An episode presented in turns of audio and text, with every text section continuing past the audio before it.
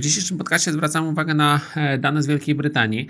E, one były bardzo, bardzo e, słabe, a zwłaszcza chcemy się skupić na danych o handlu zagranicznym. Wielka Brytania ma znaczny deficyt w handlu zagranicznym, zwłaszcza w handlu towarami, ale teraz mówię również o zbiorczych danych, także wymianie handlowej towarów i usług. Ona w czwartym kwartale przekroczyła 10 miliardów funtów, jeżeli chodzi o deficyt, także taki był deficyt w handlu zagranicznym w samym czwartym kwartale. W całym roku było to 30 miliardów e, funtów.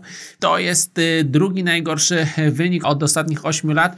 I to jest y, również słaby rezultat, bardzo słaby rezultat, zaskakująco słaby rezultat, biorąc pod uwagę, że funt jest ogólnie słaby. Także y, Brytyjczycy nie ograniczają y, konsumpcji, natomiast ich eksport wcale nie sprzedaje się lepiej niż przy mocniejszym funcie. Może to wynikać z faktu, że ich eksport głównie jest oparty o usługi, usługi inżynieryjne, usługi prawnicze, usługi marketingowe, edukacyjne itd., tak itd., tak konsultingowe, no i i oczywiście, oczywiście usługi finansowe, które stanowią gro e, w tym portfelu usług e, właśnie Wielkiej Brytanii. Te usługi natomiast mogą być zagrożone w związku z wyjściem e, Wielkiej Brytanii z Unii Europejskiej, więc ten deficyt może się nawet pogłębić w kolejnych miesiącach. Dodatkowo Wielka Brytania mniej zarabia z aktywów ulokowanych za granicą niż odwrotnie, czyli zagranica z aktywów ulokowanych w Wielkiej Brytanii, więc w rezultacie mamy deficyt na rachunku obrotu obrotów bieżących w granicach